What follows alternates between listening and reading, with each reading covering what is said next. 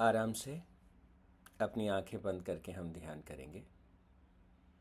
परमात्मा के श्री चरणों में प्रार्थना करेंगे, हे प्रभु, हम पूरे मन से, पूरी आत्मा से आपसे प्रार्थना करते हैं।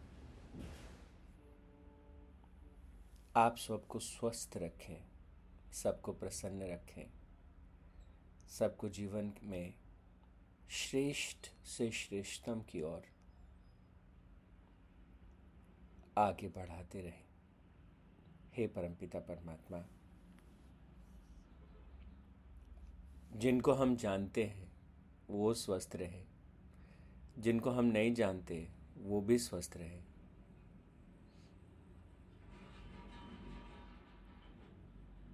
हे प्रभु पूरा पर्यावरण, सारे प्राणी, सारे पेड़ पौधे सब आपकी करुणा में, सब आपकी कृपा में फलते फूलते रहे, आनंद में झूलते रहे। हर प्रकार की बाधाओं को, व्याधियों को पार करते रहें। और जीवन में परम स्वास्थ्य को, परम कल्याण को, परम सेवा को प्राप्त करें।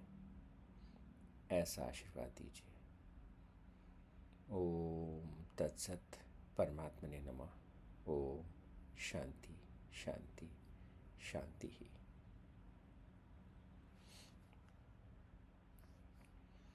परमपिता परमात्मा के श्री चरणों में ध्यान करने के बाद हम लौटते हैं सातवें अध्याय के श्लोकों पर।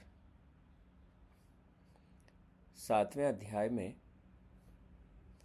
हमने गीता ज्ञान प्रतियोगिता में गुरुदेव के सेलेक्ट किए हुए श्लोक, श्लोकों पर चर्चा की। सातवीं कक्षा के श्लोकों पर अभी हम बात कर रहे हैं। तो सबसे पहले भगवान श्री कृष्ण तीसरे अध्याय के पैंतीसवें श्लोक में कह रहे स्वधर्म के पथ पर चलना है। और स्वधर्म स्वधर्म का पथ क्या है? आत्म कल्याण का पथ, जिसमें कुछ भी करते हुए हम भले व्यापार कर रहे हैं, भले हम परिवार का पोषण कर रहे हैं, भले हम खेती कर रहे हैं, भले हम शिक्षक हैं और शिक्षण का कार्य कर रहे हैं, किसी भी भूमिका में हम हैं, उस भूमिका में हम स्वधर्म को नहीं भूलें। हम अपने शरीर को परिष्कृत करें अपने मन को परिष्कृत करें अपने भावों को परिष्कृत करें।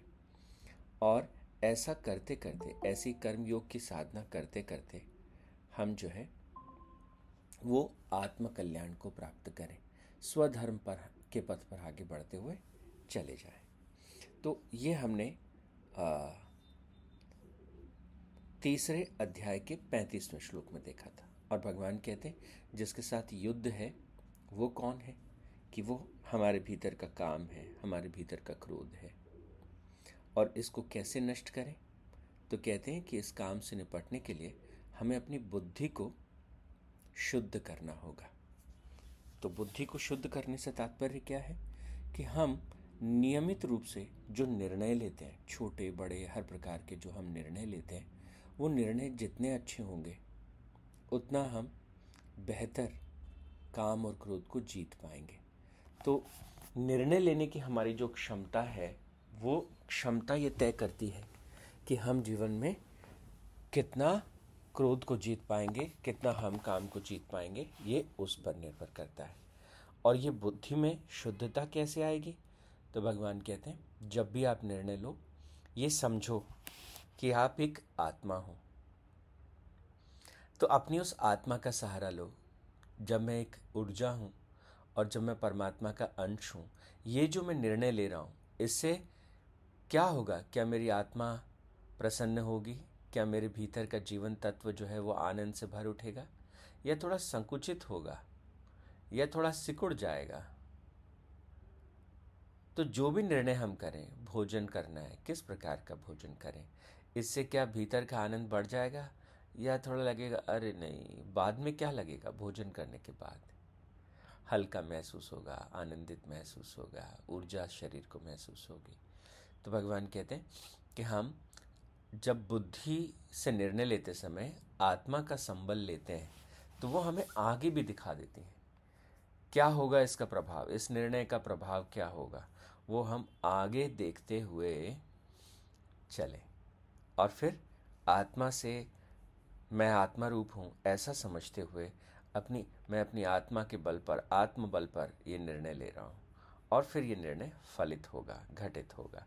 तो लगातार उस प्रकाश में आत्मा के, मैं आत्म रूप हूँ, इस प्रकाश में निर्णय लेकर के जब हम आगे बढ़ते हैं तो बुद्धि जो है वो शुद्ध होती जाती है और मन समाहित होने लगता है। जब बार बार हम इस बात का स्मरण करते हैं मैं आत्मरूप हूँ, मैं ये शरीर नहीं हूँ, मैं ये मन भी नहीं हूँ, मैं आत्मरूप हूँ, शुद्ध चेतना स्वरूप हूँ। तो धीरे धीरे बुद्धि परिष्कृत होती रहती है, मन समाहित होता जाता है। और फिर आगे बढ़िए। भगवान स्पष्ट करते हुए कहते हैं कि आत्मा क्या है कि वो अजन्मा तत्व है, अविनाशी है, सभी प्राणियों में है।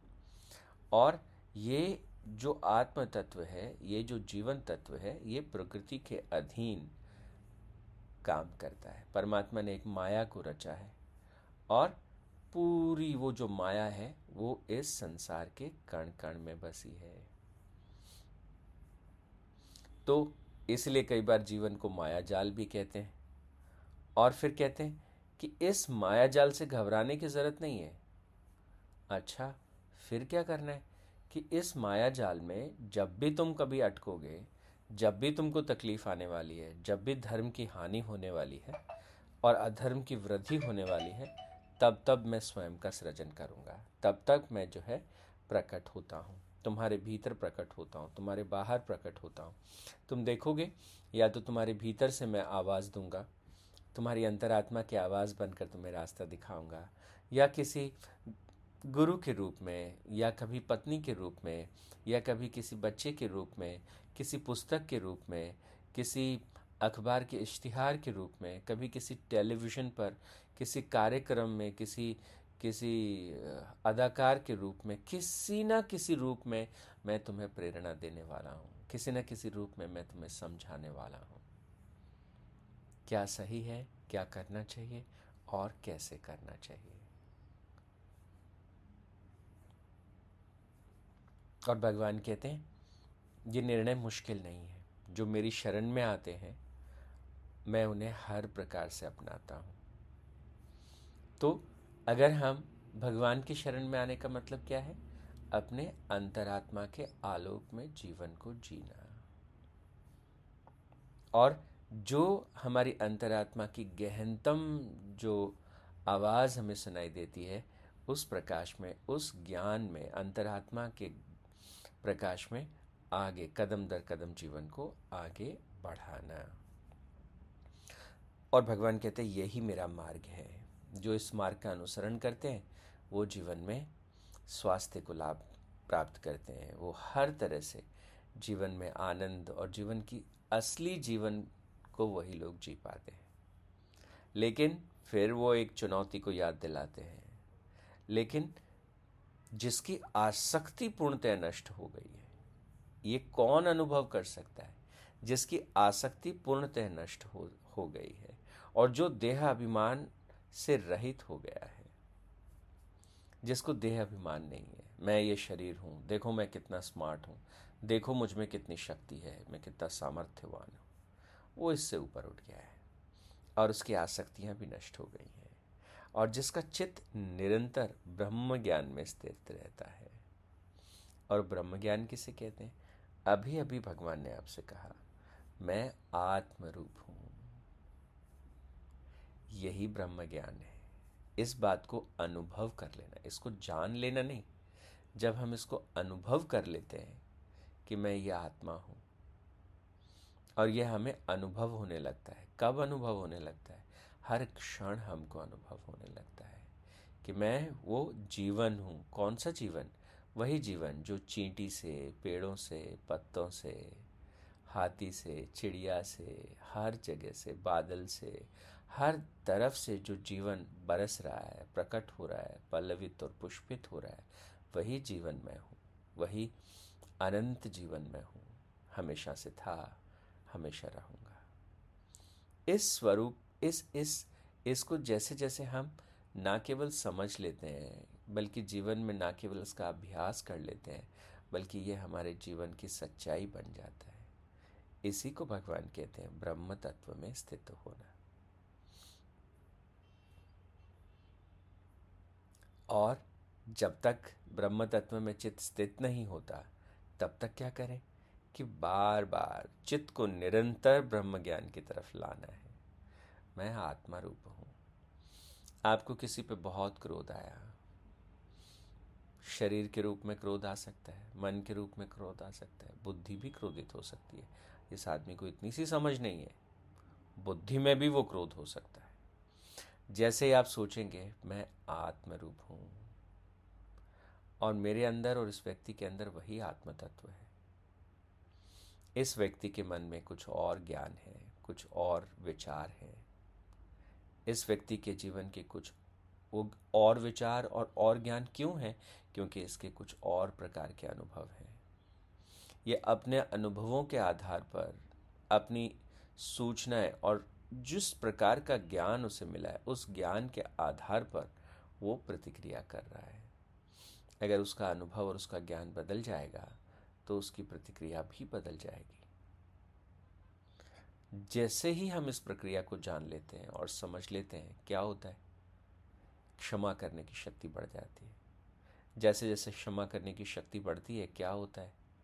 आपके भीतर धैर्य जो है, वो आने लगता है। धीरज आपके भीतर आने लगता है। एक ठहराव, एक गहराई आपके व्यक्तित्व में प्रकट होती है। छोटी मोटी चीज़ें क्या? बड़ी से बड़ी चीज़ें आपको फिर परेशान नहीं कर पाती। तो इसलिए कहते हैं भगवान कि जब तक चित्त पूर्णतः ब्रह्म तत्व में स्थित नहीं हो जाए, तब तक बार बार उसे लेके जाएँ। और भगवान कहते हैं कि ऐसा कोई व्यक्ति जिसका जीवन ब्रह्म तत्व में स्थित हो गया है, वो जो कुछ करता है, वो यज्ञ कर्म है। यज्ञ कर्म क्या है? पूरा अस्तित्व जो है, वो एक नियम तंत्र से काम करता है।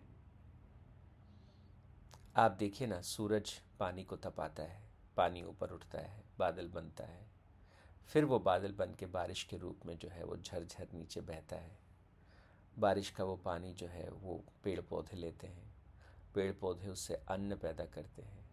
वो अन्न जो है वो मनुष्य को जीवन प्रदान करता है। आप सोचिए, ये सारा जो सृष्टि चक्र है, इस सृष्टि चक्र को ही यज्ञ चक्र भी कहते हैं। कौन है जिसने इसको निर्मित किया किसको इतनी चिंता पड़ी थी मनुष्य के शरीर को, मनुष्य के जीवन को? किसके लिए ये भोजन बनाना था? किसे बनाना था?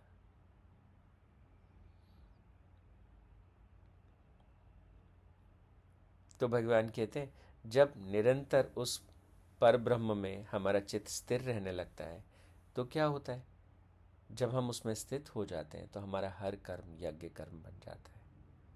तब हम एक माध्यम हो जाते हैं, जो ये ब्रह्मांड हमसे करवाना चाहता है। तब हम उससे, हमसे वो करवा पाता है। इस अस्तित्व को बिल्कुल ऐसे ना सोचें कि ये जड़ से बना है। ये पहाड़, ये बादल, ये ये ग्रह, ये अंतरिक्ष, जो हमको दिखता है, ये तो जड़ तत्व से बना है। पर ऐसा है नहीं। इस जड़ तत्व के पीछे एक विराट और अनंत चैतन्य है, जो उसको हमेशा मूव करता है, एक खास नियम तंत्र से। तो यहाँ भगवान उसी नियम तंत्र की और उसी सृष्टि चक्र की और उसी यज्ञ चक्र की बात करते हैं। तो वो कहते हैं, लेकिन जिसकी आसक्ति पूरी तरह से नष्ट हो गई, क्योंकि जिसकी आसक्ति नष्ट नहीं हुई, उसे तो कुछ और ही दिख रहा है जीवन में। अच्छा ये कर लूँ, ये पहन लूँ, ये ओढ़ लूँ, इससे दूसरों को अच्छा लगेगा, इससे उसको अच्छा लगेगा, पता नहीं क्या क्या तो जब तक आसक्तियाँ भरी हैं, तब तक ध्यान ही नहीं जाएगा। तब तक तो जीवन पूरी तरह से सतह पर ही दिखेगा। जब तक देह अभिमान है, जीवन दिखेगा ही नहीं। लेकिन जैसे जैसे हम अपने भीतर उस ब्रह्म तत्व को देखते हैं वैसे वैसे जो है, वो भगवान कहते हैं कि जैसे ही आपको वो दिखने लगा, उस ब्रह्म तत्व में आप स्थित हो गए। क्या होगा कि आपका आचरण जो है, वो ऐसा हो जाएगा जिससे कि संपूर्ण कर्म, जो जो सारे कर्म किए आज तक के, वो सब ज़ीरो डाउन हो जाएँगे, सब खत्म, सारे संस्कार खत्म। और आपका जीवन जो है वो शुद्धो सी बुद्धो सी है ना? आनंद से भरा हुआ, शुद्ध जीवन जो है, वो आपका हो जाता है।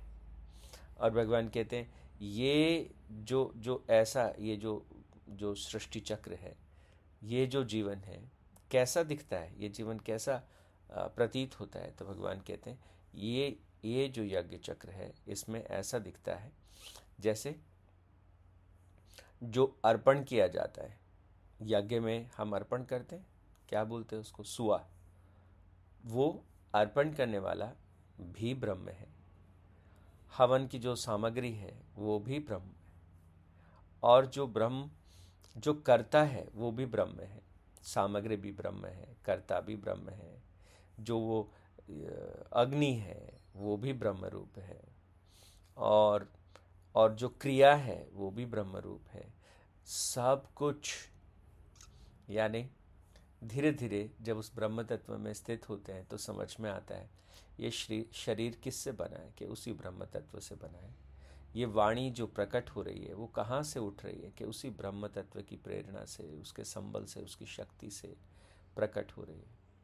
अच्छा इसको जो हम सुन पा रहे हैं, वो कैसे सुन पा रहे हैं कि उसी ब्रह्म तत्व की शक्ति से, उसी की कृपा से, उसी के प्रेम से हम इसे सुन पा रहे हैं? अच्छा सुनने के बाद इस ध्वनि का अर्थ कैसे पता चलता है कि वही ब्रह्म तत्व हमारे भीतर है, जो इसका अर्थ निकालते हैं? अच्छा जब इसका अर्थ हमको प्रकट होता है तो हमको एक आनंद की लहर सी भीतर उठती है। उसका क्या? कि वो आनंद भी ब्रह्म तत्व है।